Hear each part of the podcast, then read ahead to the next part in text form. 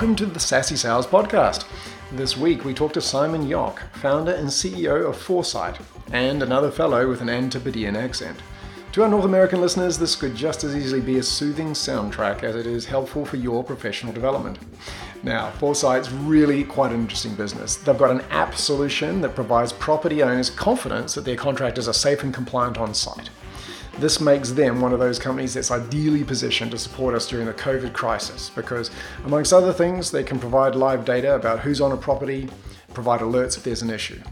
Simon's a first time founder who came from a tech sales background, and we talk about his learnings and what makes for a successful transition to CEO and the key levers for building a great business. Let's get into it. So, Simon Yock, great to have you all the way from New Zealand. Uh, thanks for joining us.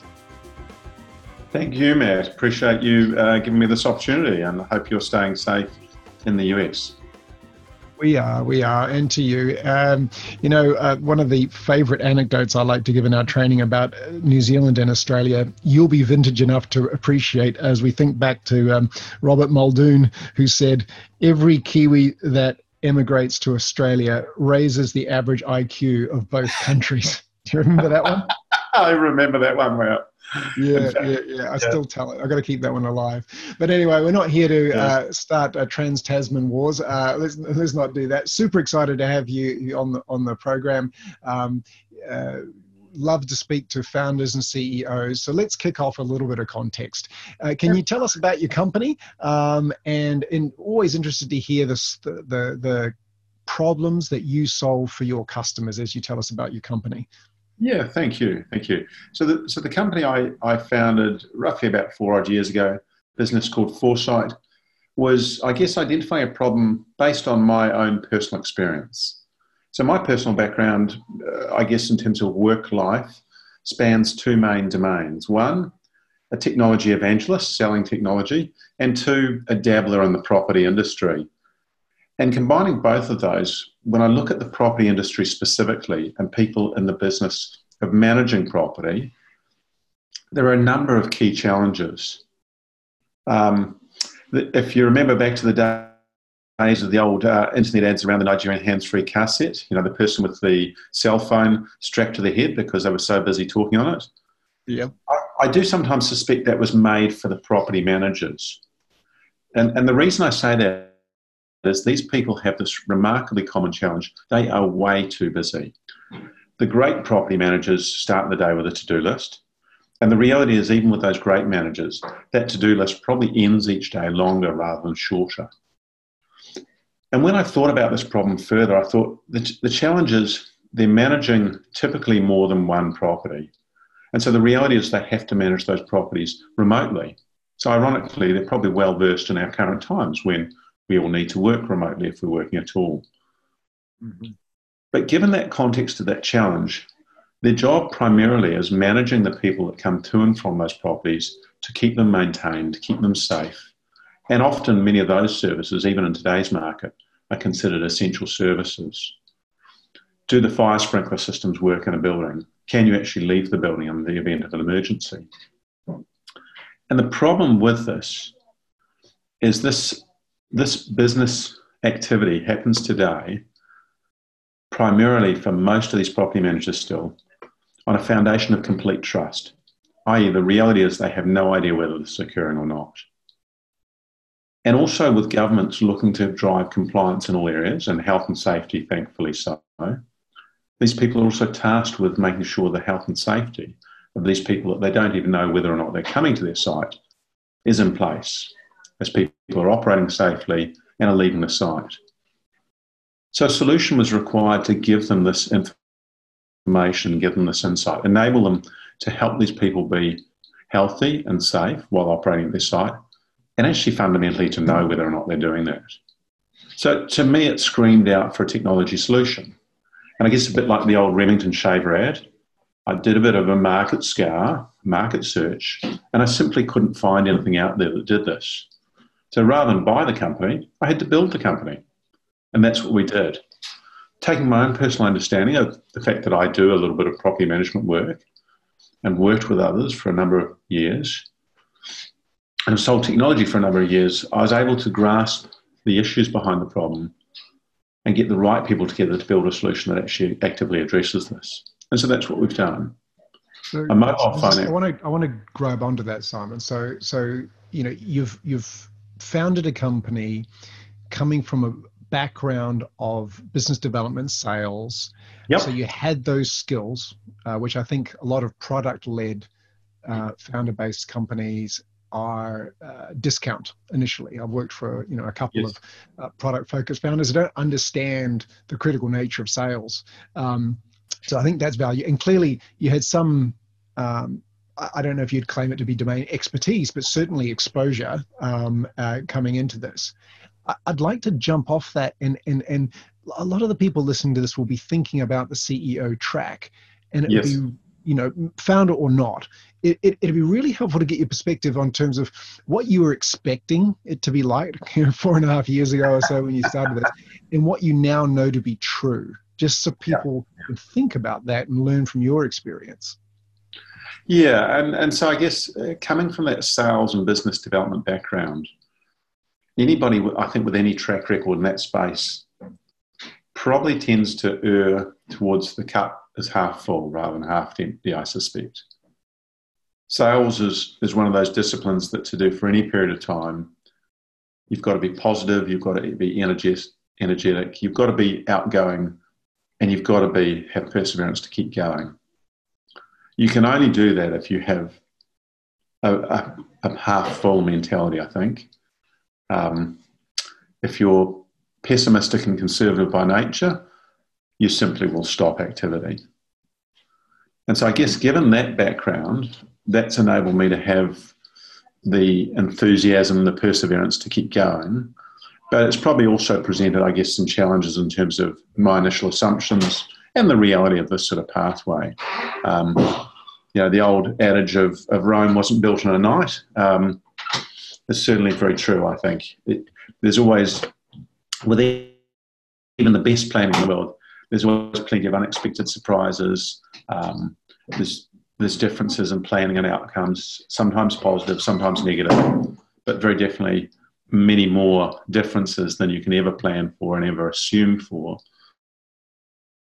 And so having that perseverance to keep going, having that optimism to keep going has been an invaluable trait. Um, you know, it's really interesting um, that you say that because, of course, we interview reps looking for resilience, grit, the ability to persevere through difficult times, you know. And uh, my first business was in New Zealand. Uh, it was called Convenient Cuisine, which was kind of the pre-internet version of uh, Uber Eats or, or one of those food delivery services. Yeah. And um, to your point about optimism as a salesperson, you should have, you wouldn't have believed my uh, monthly growth and quarterly uh, quarter over quarter growth assumptions, which proved to be completely wrong. I think from my standpoint, what I learned as a first time founder was do scenario based modeling you know the worst possible scenario you can imagine the best you know and hopefully it'll land in the middle somewhere. And i don't know about you but as a as a you know at that time a reasonably successful sales rep um you know the, the sun was always shining in my mind. Yeah look i think that's a really good observation. And i think um certainly you know now what i do with with any forecasting um, I tend to have I tend to have three scenarios. You know, at plan, uh, over plan, and under plan because you have to do that, right? You've got to you've got to have a tolerance for worst case. You've got to you've got to have a plan based on expected outcomes, and and ideally you've got to be prepared for those bluebirds that might come in, right? The thing, the terrific upsides that you couldn't even even forecasted, um, and and potentially for us as tragic as COVID 19 is for the rest of the world right now, it's potentially that bluebird for us right now with the core functionality of what we do. Yeah, that's that's that's really interesting, and I, I think um, uh, extending the thought. Um, if you were to look back now, what experiences or skills or learnings do you wish you'd had more weight on or more exposure to before checking on that founder CEO hat? For me, I, I think that, you know, I was quite young when I first got into it, and something I realized very quickly that there were three things that I really needed to get good at if I was going to build a company, and that was people, people, and people. Um, so, what's what do you what did you what do you reflect on now and thinking, heck, this would have been very useful coming into yeah. this experience?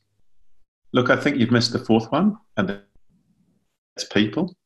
You know, I, it's I, I, I completely one hundred percent agree. Right, the, the it, and a, and even in a technology centric business, the the input and, and the support from people can't be underestimated. Um, again, if, even if we look at the current world, you know, why why things are working or not is entirely people. No matter what processes, no matter what technologies, no matter what governance structures we use, everything comes back to people. And I think the the only skill that a CEO actually needs mastery over is actually the enablement of people. The, the CEO, to my mind, is the chief enablement officer. I remember someone else, and I, and I did like that this description calling it the chief enthusiasm officer. The reality is that the CEO is the coach, right? The CEO, the, the best CEO in the world, finds the absolutely best people that they know have more knowledge, more skill, more mastery of all those different component disciplines that actually fundamentally make up a business. Be it, you know, be it the financial management, be it the marketing management, be it the sales management and, and execution, be it the product management and execution. Um, and, and they simply enable those people to be the absolute best they can. I, so, so coming back to what I wish I'd done, I, look, I, I wish I'd, I wish I'd been even more of a student of the world and even more of a student of people. I don't, you know, when I think back on this, I think, would I like to have gone to university and done more courses? No, I don't think so. Would I have liked to have understood psychology more? And, and do I still try and do that? Absolutely. And that's just by engaging with people, right? Um, the, the greatest teams actually they recognise that if it's a sports team, that person might be called the coach or the CEO actually is just an absolute trusted confidant they can go to and that they can tell them what's happening, good or bad. And if it's good, that person will praise and reward them. And if it's bad, that person will help them to figure out what can they themselves actually do about the situation. And if they, if, I think that makes a ton of sense. And, you know, um, something that I'm observing Silicon Valley doing very well these days is recognition of the fact that the first time founder or CEO doesn't have all the answers. And um, completely consistent with your points, if they're going to be the chief enablement officer, um, they're a conduit uh, to information to ideas, to be a good coach, to be uh, asking those open questions and then making connections to people who help where they need to. But then what Silicon Valley is doing very well is recognizing that that CEO needs a coach as well. Where's their support group? Because yes. to your point, if I'm the chief enthusiasm officer at, at, a, at a moment like this, and we're speaking right now in the middle of the COVID situation, um, yeah. how do, how do I maintain, maintain my mental state when I'm not sure what to do next. And that's why I think these CEO peer networks uh, are very valuable. CEO yeah. coaches are very valuable. Now, in your path, in your journey, have you been able to secure a mentor or coach or a peer group network that you you can have those candid conversations with? I've, you know, I have at times in my career prior to this role and during this role, I've I've had mentors, and right now, actually, fundamentally, what I have, I have a member of the board who primarily that's actually his role. Um, he is the mentor because I think, regardless of whether you're a first time founder or an nth time member uh, founder, actually that still holds true. The, the more self aware you become, the more actually, you know, the more you know what you don't know, right? Um, the more you know actually whether you've got genuine mastery of any discipline uh, within business. Um, and certainly no one has full mastery of understanding people. And I think, you know, genuine enablement also means actual genuine integrity and honesty. And it, whilst I like that tag, the chief enthusiasm officer, I think it's not exactly right because because the reality is even even the greatest leader and coach, even with the best mentors in place, will still have those doubts. Will still have those moments of not being enthusiastic. And in fact, the greatest thing they can do for their team is they can be open enough to share that as well, right? Because particularly when you look at something like today, actually, how many of us foresaw this? And I'll be honest, you know, I, I came back from London on the 9th of March. I was in London that Monday to Friday, the 2nd to 6th of March, walking around London. And I, I, there was no way I had my head around understanding what COVID 19 means. For me, it, the realization of, of what we're dealing with, I think I'm starting to understand now. But, but I'll be perfectly honest, by no means do I fully understand at this point. I think the reality is just about no one on the planet still does. I think even these these um, health specialists and and pandemics, they're still grappling with what this thing means. Yeah, no, hundred percent. And uh, I'm just glad to hear that you made it back because New Zealand shut the borders. Um, so that's good. Um, yeah. But yeah. I, so you know, if, the way I think about it and listening to what you say is, you know, one of our um, claimed um, development areas might be, uh, or areas where we've developed perhaps, is our ability to acknowledge that we are increasingly conscious of our incompetence the older we get. so, you know, uh, and, and it is a skill, I think. I think it's, and it's a valuable skill to know what you don't know. Um, and also recognize that as CEO founder, you don't have to know, right?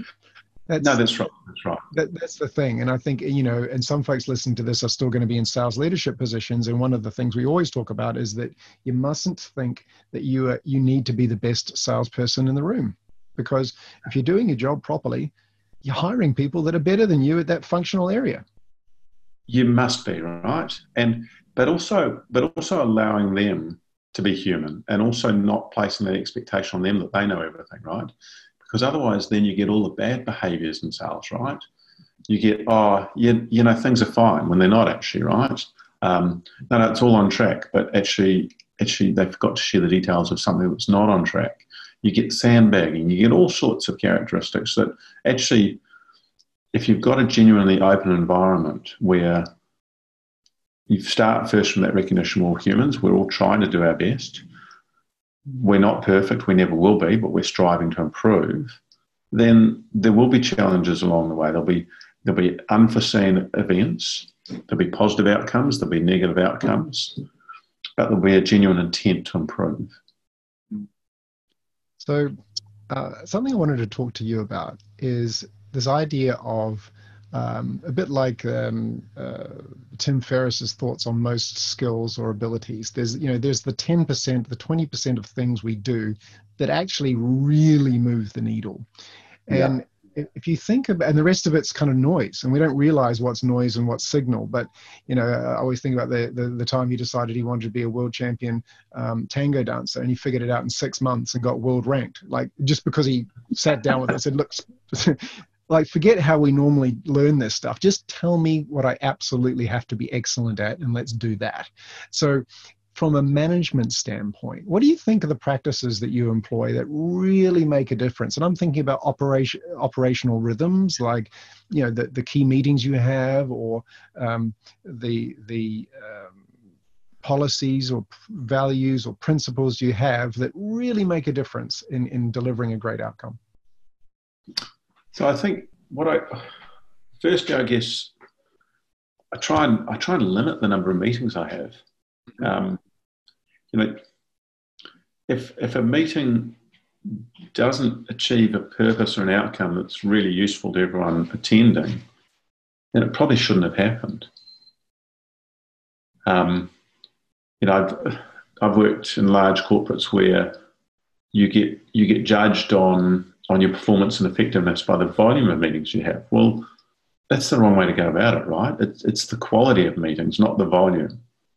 Um, so, so my first principle is if I'm going to have a meeting with someone, do it because it, there's a specific necessary benefit to actually not just me, to every single person in that meeting, right? Don't don't have a meeting for the sake of a meeting.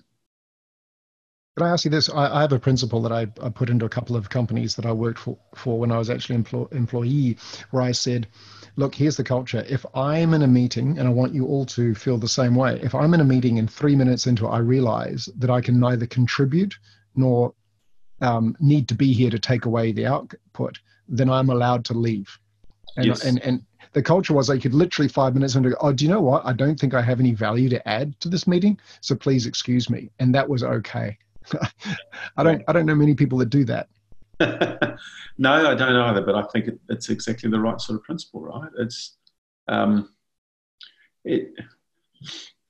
The thing about humans, right, is is we all, just about every single one of us, without exception, has skills and actually has something fundamentally innovative or different or valuable about us.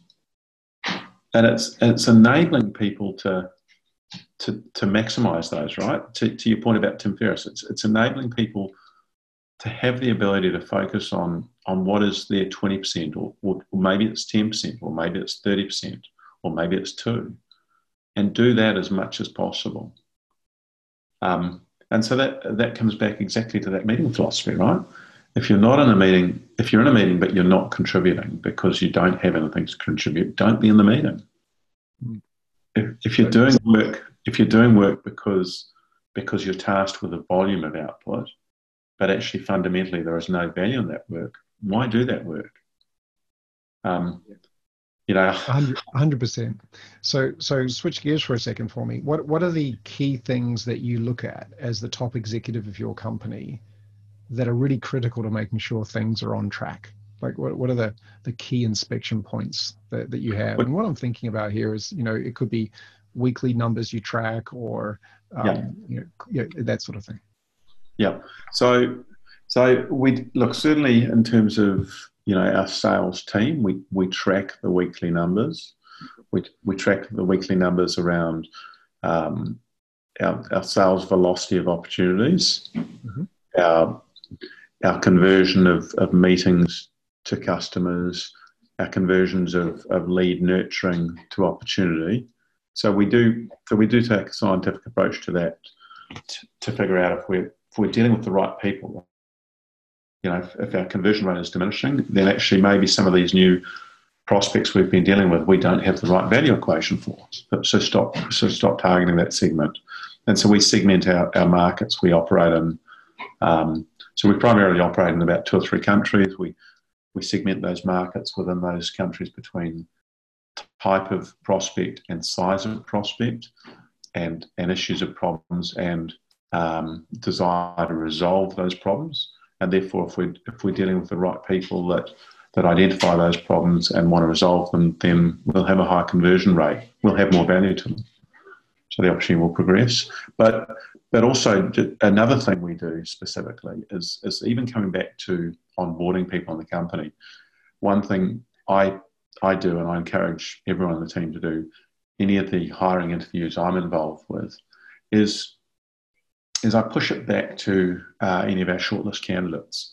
You know, if, if, they if they've applied for an opportunity to work with us, why have they done that? How do, how does that align with who they are today, who they want to be, and where do, where do they see that opportunity taking them within the next two to three to five years to to try and identify that personal connection. Um, with what's their 10%, what's their 20%.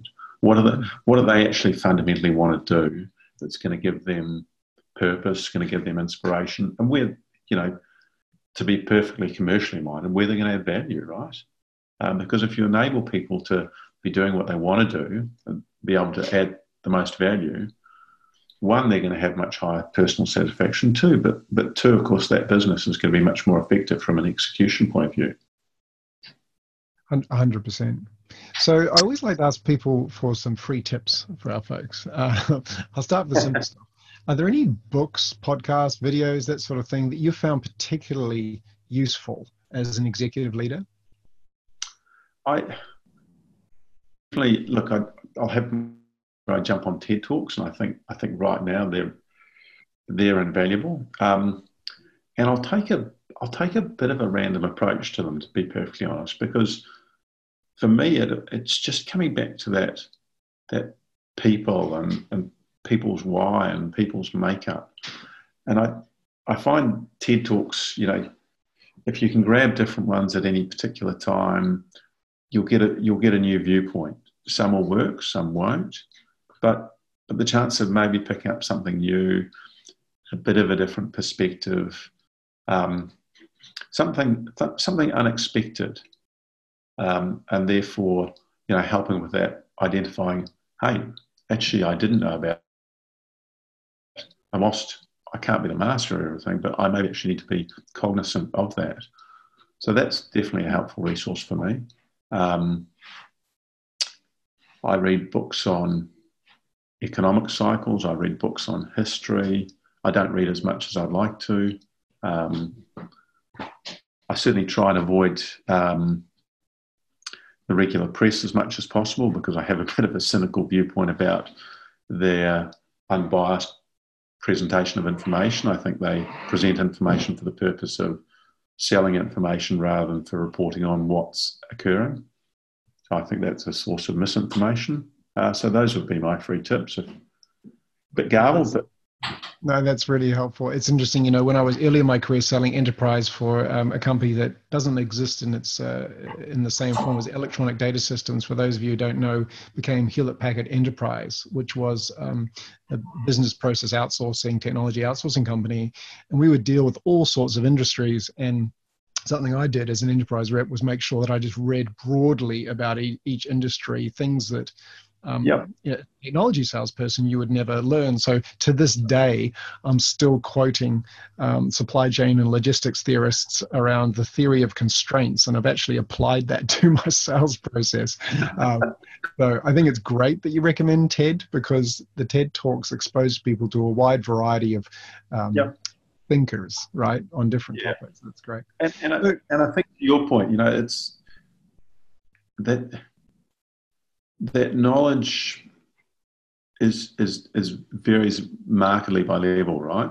So if you if you see yourself as being a sales professional for your entire career, and if you see yourself as being, you know, a sales rep, a sales executive, the person that does the deals, then I think that's right. You know, the reality is at some point you will you will filter into an area where you will focus either at an enterprise level or a segment of the market. And so that's where your domain of mastery needs to be. Um, if you're going to be a sales leader, then it's probably the motivation and enablement of those salespeople um, and understanding how salespeople typically probably do specialize over time. But if you're as an executive leader or or, or, or a general manager, it's it's got to be that breadth of people, right? It's it's got to be that sort of stuff. It's actually you're never going to be a domain expert ultimately in anything other than potentially maybe somewhere towards people over time, right? Got it. So as we come to the, the end of our time today, we've talked a lot about the importance of focusing on people, understanding, yeah. supporting, enabling. Are there any other uh, professional or personal philosophies you think uh, might be helpful for people to think about uh, outside of what we've talked about on, on people to round out our conversation? I think, I think you know, I suspect most founders have, regardless of whether they come from a, a previous sales background or a product background or an innovation background, whatever background, the fact they became a founder, they probably start from a bias towards optimism and enthusiasm rather than being conservative. Um, and you know, to your point about that first venture you started and over forecasting, I, I suspect the vast majority of startups, no matter where they end up and no matter what stage they're at, they've had a history at some point of over promising and under delivering because they actually the reality is without that, probably most of them would never have even started anyway. Um, and so I think if I could take any other learning, it would be that actually you're going to make mistakes along the way. You're going to get things wrong. You just you've got to you've got to acknowledge them. You've got to move on, um, but also try and learn from them too. Right? You can't you can't be repeating the same mistakes time after time.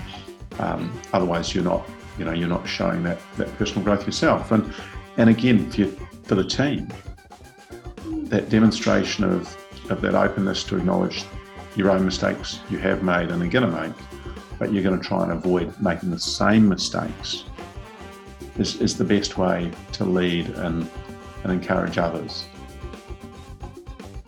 Wise words, really appreciate it. Um, Simon Yock, thank you so much for being with us today. Um, it was really a great chat. Looking forward to sharing this with our aspiring fi- founders and our new founders. Really great having the time with you. Thank you.